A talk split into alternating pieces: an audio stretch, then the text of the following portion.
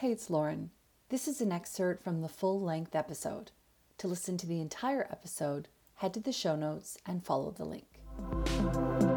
This episode has been brought to you by the Afterlight Institute.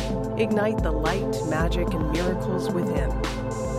You know, I talk a lot about triggers, truth bumps, and tears. And the universe has us experience all three of those at any given moment for a variety of different reasons.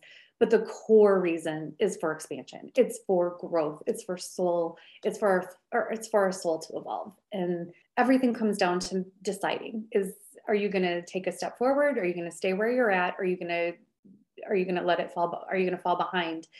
I think the the power of saying yes or no is what can shift and change everything for you so many people sit in a place of indecision.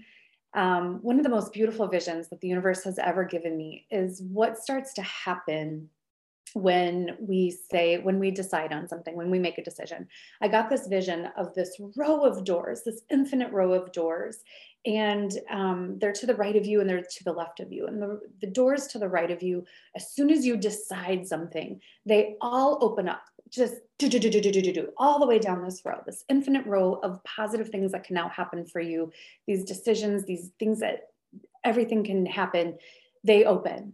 And down the other side of this infinite hallway of doors with that same decision, all these doors close because they're no longer aligned for you. They no longer match for you based off of the decision. And that's happening for us all the time. But if you just stand there and you're terrified, you're scared, you're worried, you're doubting, or you're howling, no doors can open and no doors can close.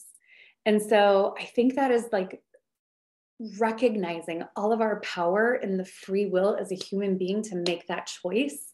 Oh, you're never going to get it wrong. The only wrong choice is not making a choice at all.